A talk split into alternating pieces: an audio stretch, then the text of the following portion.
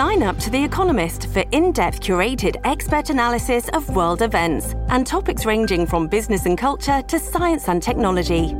You'll get the weekly digital edition, online only articles, curated newsletters on politics, the markets, science, culture, and China, and full access to The Economist Podcast Plus. The Economist is independent journalism for independent thinking. Go to economist.com and get your first month free. Welcome to the New Books Network.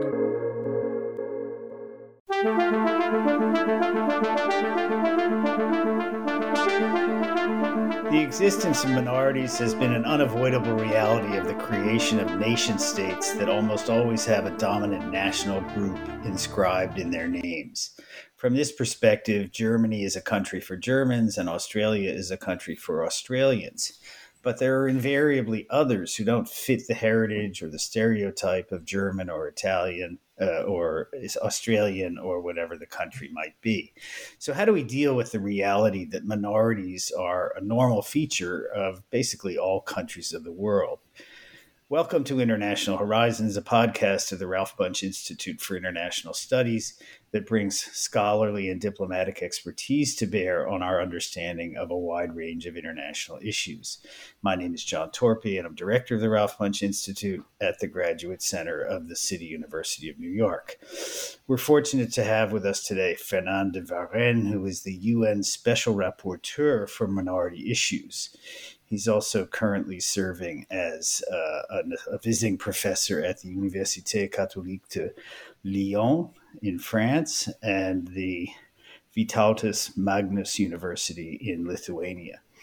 Uh, thank you so much for being with us today, Fernand de Varennes. Thank you very much, John. I'm delighted to Great be here to with have you. you. So, as I mentioned in my introduction, um, minorities, I mean, is obviously in some sense a technical term, but minorities are an unavoidable element of the international landscape of states and countries. So, what, what is the mandate of the UN Special Rapporteur for Minority Issues? What, what does it do? Thank you very much. Uh, the mandate is actually a mandate created by the United Nations Human Rights Council. Uh, it is an elected position, and the position is as an independent expert to deal with, on the one hand, um, issues of our allegations of violations of the human rights of minorities, which may occur anywhere in the world. So we have a bit of a, um, if you will, a diplomatic, almost investigative role to uh, in relation to the violation of the human rights of minorities that has been assigned to us by the UN Human Rights Council. That's one half. As an independent expert, we also are asked to clarify certain areas of the application of the human rights of minorities. When we talk about international human rights, it can be quite general. So one has to realize that quite often what specific rights means in practice in relation to minorities or any other group is not always very, very clear or precise. Hence, that's one of our roles to clarify certain areas. For example, the use of a minority language in education to what extent does that right exist? What does it impose on states? And thirdly, we have a, a awareness raising um, a, a, role to play with governments as to what are their obligations in terms of the rights of minorities, and also with minorities themselves who may not understand what are their human rights in international law. So a number of hats that we have. That we right. So how is a minority defined? I mean, one could slice up the population of the world in, in, myriad ways, but surely there are limits to the notion of what what constitutes a minority. So, so what groups are we actually talking about? Thank you. That's actually a very important question because it's not always well understood. Under UN instruments, documents like uh, such as the UN Declaration on the Rights of Minorities, when we refer to minorities, we are referring to what is called national or ethnic, religious, and linguistic groups. And therefore, it's not any kind of category that be cons- can, can be considered as a minority in international law. Blue eyed people may be numerically a minority in most countries, but they are not considered to be a minority in the sense of national or ethnic, religious, and linguistic. So I think that's the best way to understand it. Uh, minority inside a country, less than half of the population in relation to their, let's say, religion or language. That's probably the simplest way to to imagine these different right so there are groups roughly like the kinds of groups that are identified let's say in the genocide convention right absolutely and in fact even though the genocide convention does not use the word minority specifically it's quite clear that it, it refers to ethnic or religious group for example and therefore one can easily see that what was intended were in fact minority groups who tend to be the most vulnerable, if you will, or the targets of genocide, as history has shown us. The genocides in the 20th century, uh, beginning of 21st, that occurred or were attempted, all involved minorities.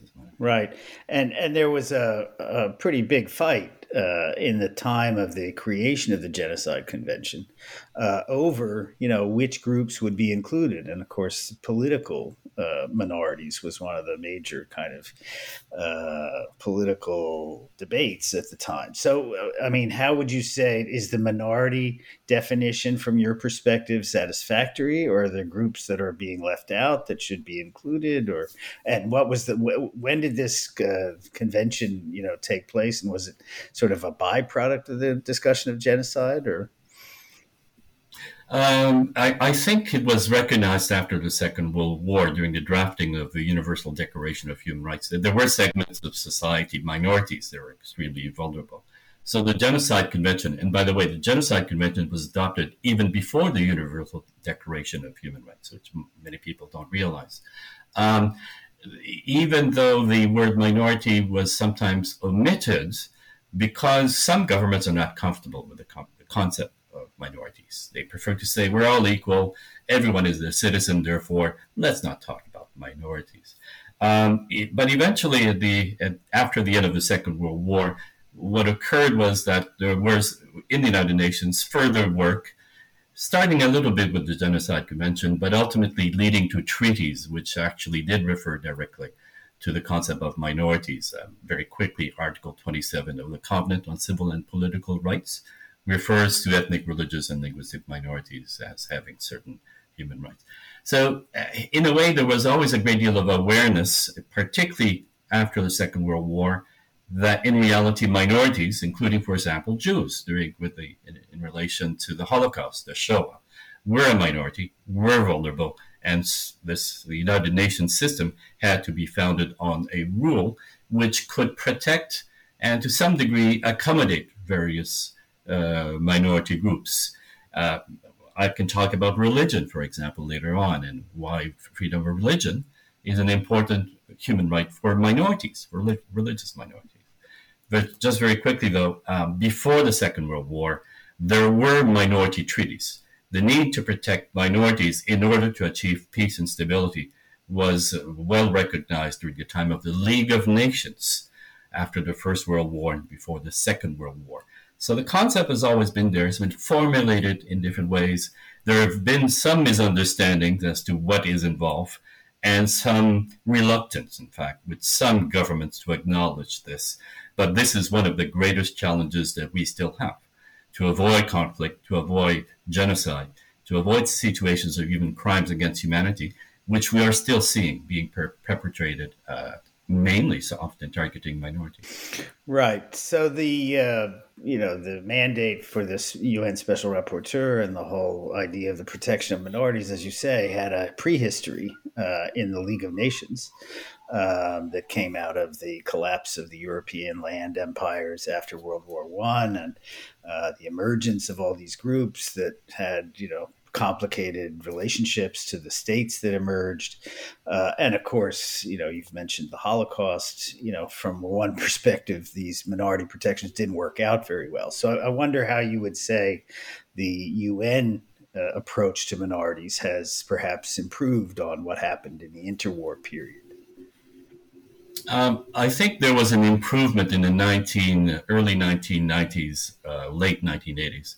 You might remember during the fall, at the time of the fall of the former Soviet Union, also the, uh, the Yugoslavia uh, breaking up, there was a great, uh, great number of uh, violent conflicts in different parts of, especially Eastern Europe, Central Asia, but also other parts of the world, as a matter of fact where you had minorities, in fact, uh, with a significant grievances, uh, a large number of separatist uh, movements, mainly involving minorities, in fact, uh, in these areas, in these regions. And at the time, the United, this is when the United Nations developed the uh, Declaration on the Rights of Persons Belonging to National or Ethnic, Religious, and Linguistic Minorities. So there was a context where the United Nations developed, developed a further tool, if you will, further instrument. On the one hand, to protect the rights, the human rights of minorities better, but on the other hand, actually is a tool for conflict prevention in that particular historical juncture. But by the way, it's no accident that at the same period, you had the OSCE, the Organization for Security and Cooperation in Europe, the creation of the position of High Commissioner on National Minorities as a conflict prevention tool. That's specifically what that position is. It's also exactly the same period when at the Council of Europe they developed treaties, legal documents, such as the Framework Convention uh, for the Protection of National Minorities. So the United Nations and other regional organizations developed quite a number of tools, mechanisms, even treaties to better protect minorities and their rights in order to achieve peace in a particularly unstable period of history. Um, and so, in that sense, we did more, if you will, at the United Nations. But as you may know, a declaration is not a binding document. It's not a treaty. It's not a legal instrument. And therefore, it's quite weak. And unfortunately, I think what had been initiate, initiated in the 1990s didn't go far enough, um, was not very strong. And today, we, I think we're seeing the consequences of that. If um, I would suggest to you, and I think the data demonstrates it. We are having extremely uh, challenging period, including an increase of conflicts. Most of them are internal. Most of them involve, in fact, minorities again, even though it's not always acknowledged. And we now have new challenges such as the rise of hate speech in social media and even, even incitement to violence. Even incitement to genocide is on the increase. And where we don't seem to have the, the tools to be able to tackle this effectively. Right. I mean, it seems that what happened in the post World War II period was that uh, interstate uh, conflict was seriously tamped down. It was, you know, regarded as totally unacceptable until very recently uh, to, you know, uh, invade somebody else's territory and try to take part of that territory, take over somebody else's sovereignty. And the result or not the result perhaps but the uh, at the same time there was this shift to interstate violence as you have just alluded to. And so i think you know that's been i mean insofar as steven pinker may be correct uh, arguing that there's been this decline of violence um, it has partially to do with the fact that you know there's been a shift away from interstate wars with lots of munitions and a shift towards intrastate or civil wars, basically, uh, that have you know involved relatively less well armed, uh, you know, uh, combatants, so to speak. So uh, I suppose that might be seen as a failing of the you know minority uh, protection regime, but at the same time, it's you know better on the whole, as we're seeing in Ukraine, uh, for these conflicts to be smaller and more uh, more contained. Um, but do you see a relationship between the sort of minority protections that the UN provides and violence. I mean, again, I don't want to blame you know these intrastate uh, conflicts on the minority protection regime, but there must be some relationship between those two phenomena. Well, thank you. I would suggest that there are uh, certain uh, connections to be made. Uh, let's let's be clear. Even though the total number of victims of, of, of people killed in conflict may seem historically not as high as it was during the Second World War, keep in mind that I, we currently have the largest number of internally displaced people in human history currently in the world. Keep in mind that we have millions of individuals who are, who are living in extremely difficult conditions in conflict areas such as Yemen, Syria, Ethiopia, and South, uh, South Sudan. Keep in mind that, in fact, we do have a, a the highest, I think, the highest number of stateless people in human history, and that is actually apparently increasing by millions because of situations where minorities are denied citizenship or, and are susceptible to denial of citizenship currently in India, where in Assam, we may be seeing around 2 million people uh, not being recognized as citizenship. We therefore have in the world, I think, an extremely dark period of instability where you have very, very large numbers of refugees, displaced people, stateless people. And in most of these, in fact, you have these displaced people are, are individuals uh, that are connected to conflicts, domestic conflicts. Many of them, not all of them, but most of them, I would say, it seems to, data seems to prove, come from uh, countries that are racked by violence, where minorities are either the targets or, are, or have um, backed separatist uh, movements. We forget, for example, for example, that Yemen, the conflict, to a large degree, has a religious division uh, as a in the background for that conflict between Shia minority and Sunni majorities, and so I think it would be remiss to assume that what we are experiencing in the world is better than it was in the middle of the 20th century. I would suggest that, in fact, it is heading in a very troubled and violent period because of the stateless, very large number of stateless people, very large number of displaced people, very large number of individuals actually um, hungry, not having access to education, being essentially uh, rightless, having no rights, and actually not having access to the most basic of, uh, of, of areas such as care and food. And so much of that is connected to instability linked to the inability, I think, of the international community to address what are many of the root causes. A feeling from minorities that they are excluded, that they have to sometimes revert to violence in order to have their rights protected and their life uh, protected, even. Uh, think of the Rohingya also in Myanmar, which I should have mentioned also earlier. And so we may not have the same scale of death on the field, but if you look at other uh, markers, other uh, uh, data areas such as the number of stateless, displaced uh, victims, in fact, of uh, various atrocities, we are in, in need to address these these areas where minorities specifically seem to be the main target. In a context, very quick comment, in a context of rising, I guess we could call it majoritarian nationalism. A lot of it is actually also I would say not a minority uh, problem, it's a majority problem in many of the cases that I've described. Think of the Rohingya. Think of the report on the Xinjiang, the Uyghurs in Xinjiang in China. Think of the situations of the Shia in, uh, in, um, in Yemen and also of the Tigrayans in Ethiopia, for example. Right. So some of this, one might uh, suggest, is a product of the deterioration uh, in the sort of democratic cast of the world in recent decades. I mean, there's a lot of writing that's been done about the decline, the relative decline of democracies and the rise of more authoritarian kinds of government. And I, mean, uh, it seems obvious to me that there's a relationship between, uh, you know, those kinds of government and the treatment of minorities. But I'd be curious, you know, how how you would sort of assess that. I mean, I, I'm naively going to take for granted that it's better off if you're a, you're better off as a minority in a democracy than you are in an authoritarian society. But that's in some sense true of all the people in those societies. So, how would you, you know, uh, address that relationship?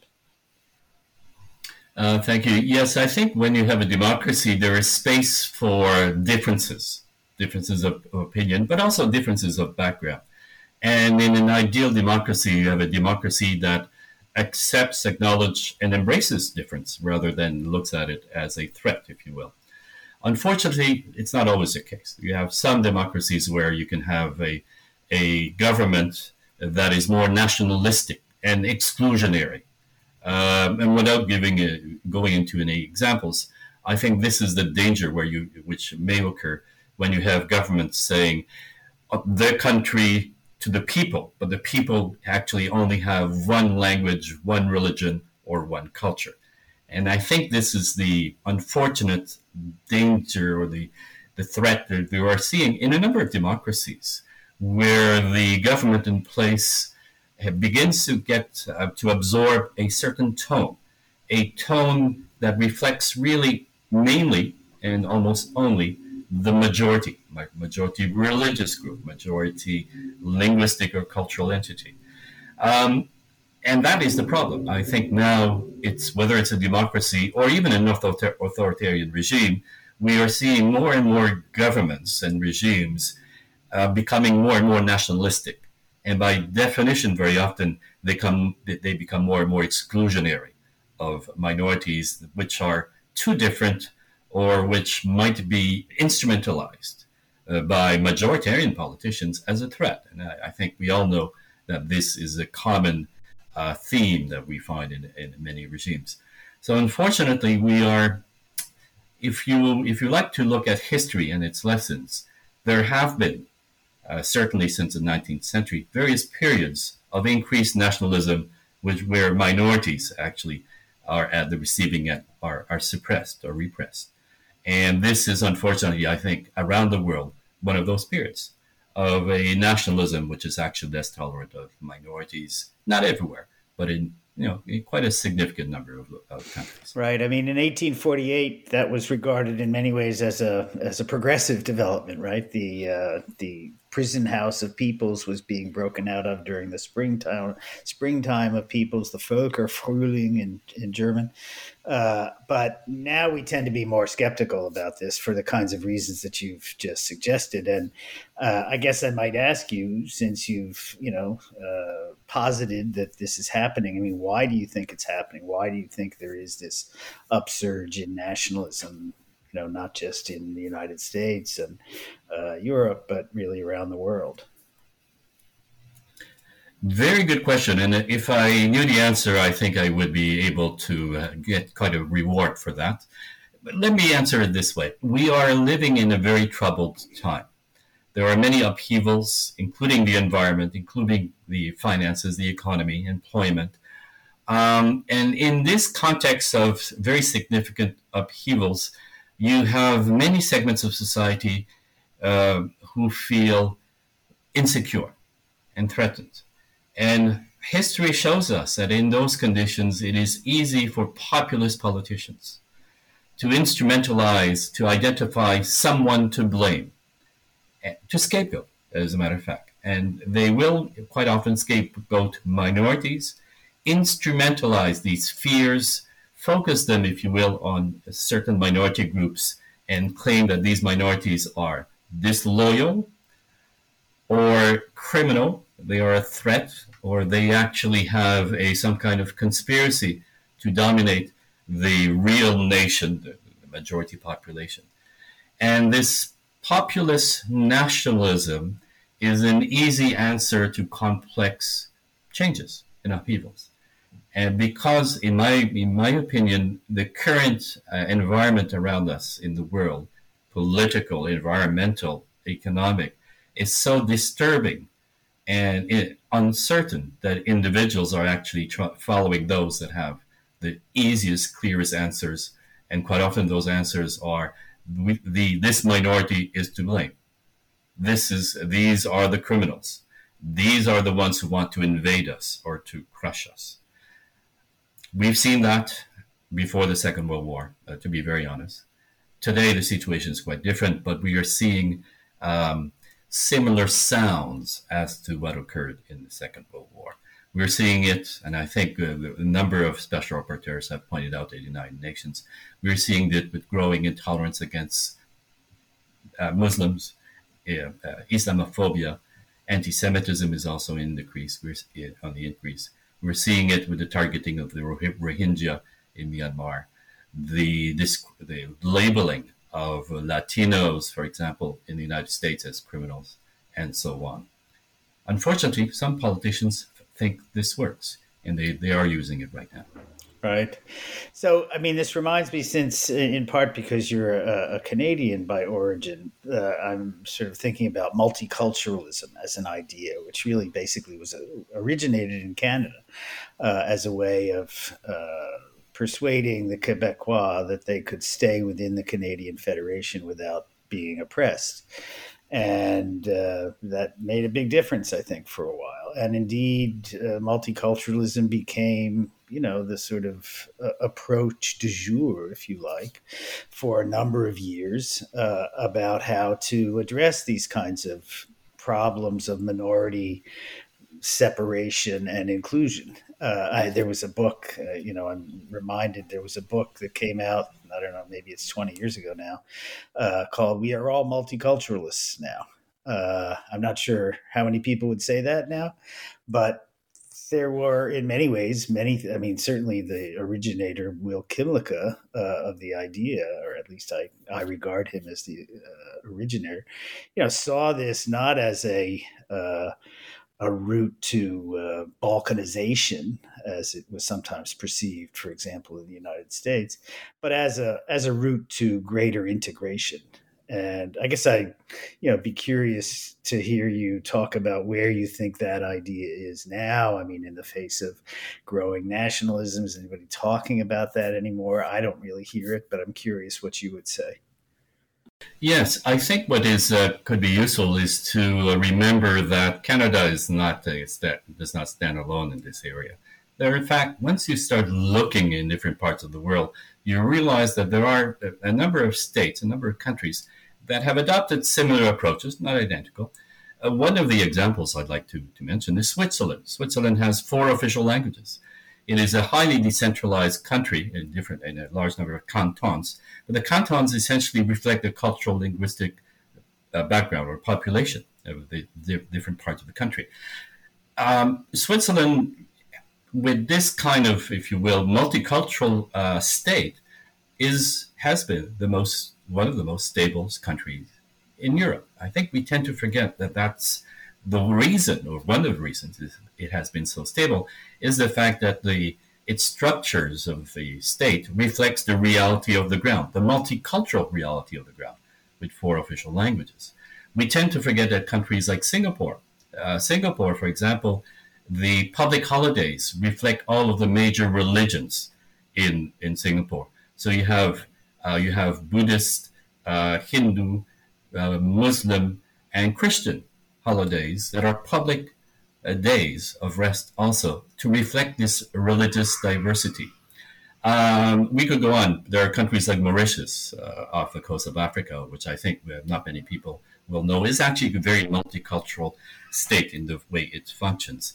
There are areas like Italy. We tend to believe that Italy is only made up of Italian speaking people, but in fact, there are a number of linguistic minorities, and they have various autonomy regimes also in place, like in South Tyrol, where you have a German speaking minority, which works extremely well. Uh, a little bit like Canada, there was the beginning of a separatist, a violent separatist movement in the 1950s. There were soldiers and police officers that were assassinated by separatist, German speaking minority separatists.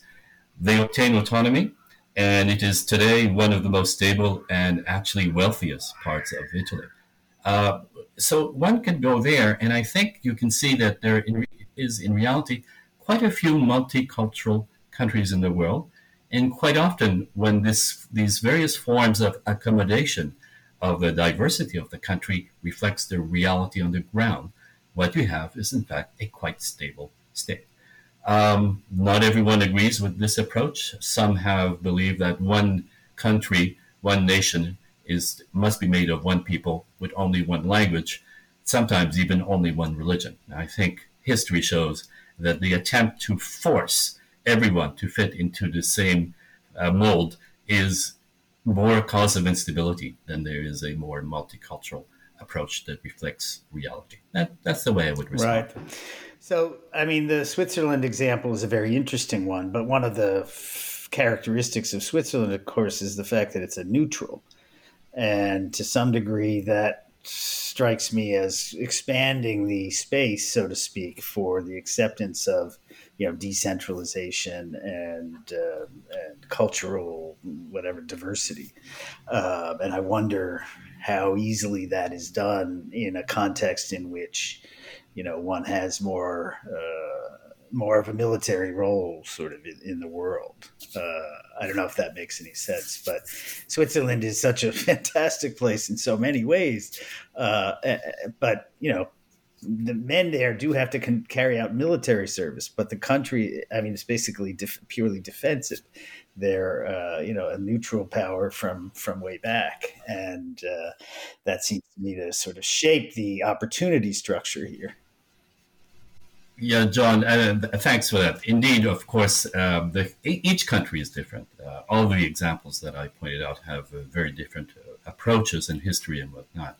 On the other hand, I think there are also plenty of other examples where you have states that are not neutral, if you will, not militarily neutral, where you have various multicultural approaches. I, I could have mentioned Finland, where you have two official languages, but also an indigenous population with certain rights, and that the way this, the state is created, the, the structures of the state reflect its multicultural background, in fact, with Finnish majority, Swedish speaking majority, autonomy arrangements also for certain parts of Finland, and the Sami uh, indigenous populations, which also within this multicultural context have special arrangements, uh, special measures in place. Um, Finland has not always been neutral. It has a, as you will know, it has actually had a very successful military uh, force that was able to resist during the Second World War, uh, or immediately after that, or I'm sorry, uh, after the First World War. They were ab- able to resist the attempts that the uh, Soviet or uh, Russian Empire at the time to keep them within the, the, their sphere of, of uh, influence.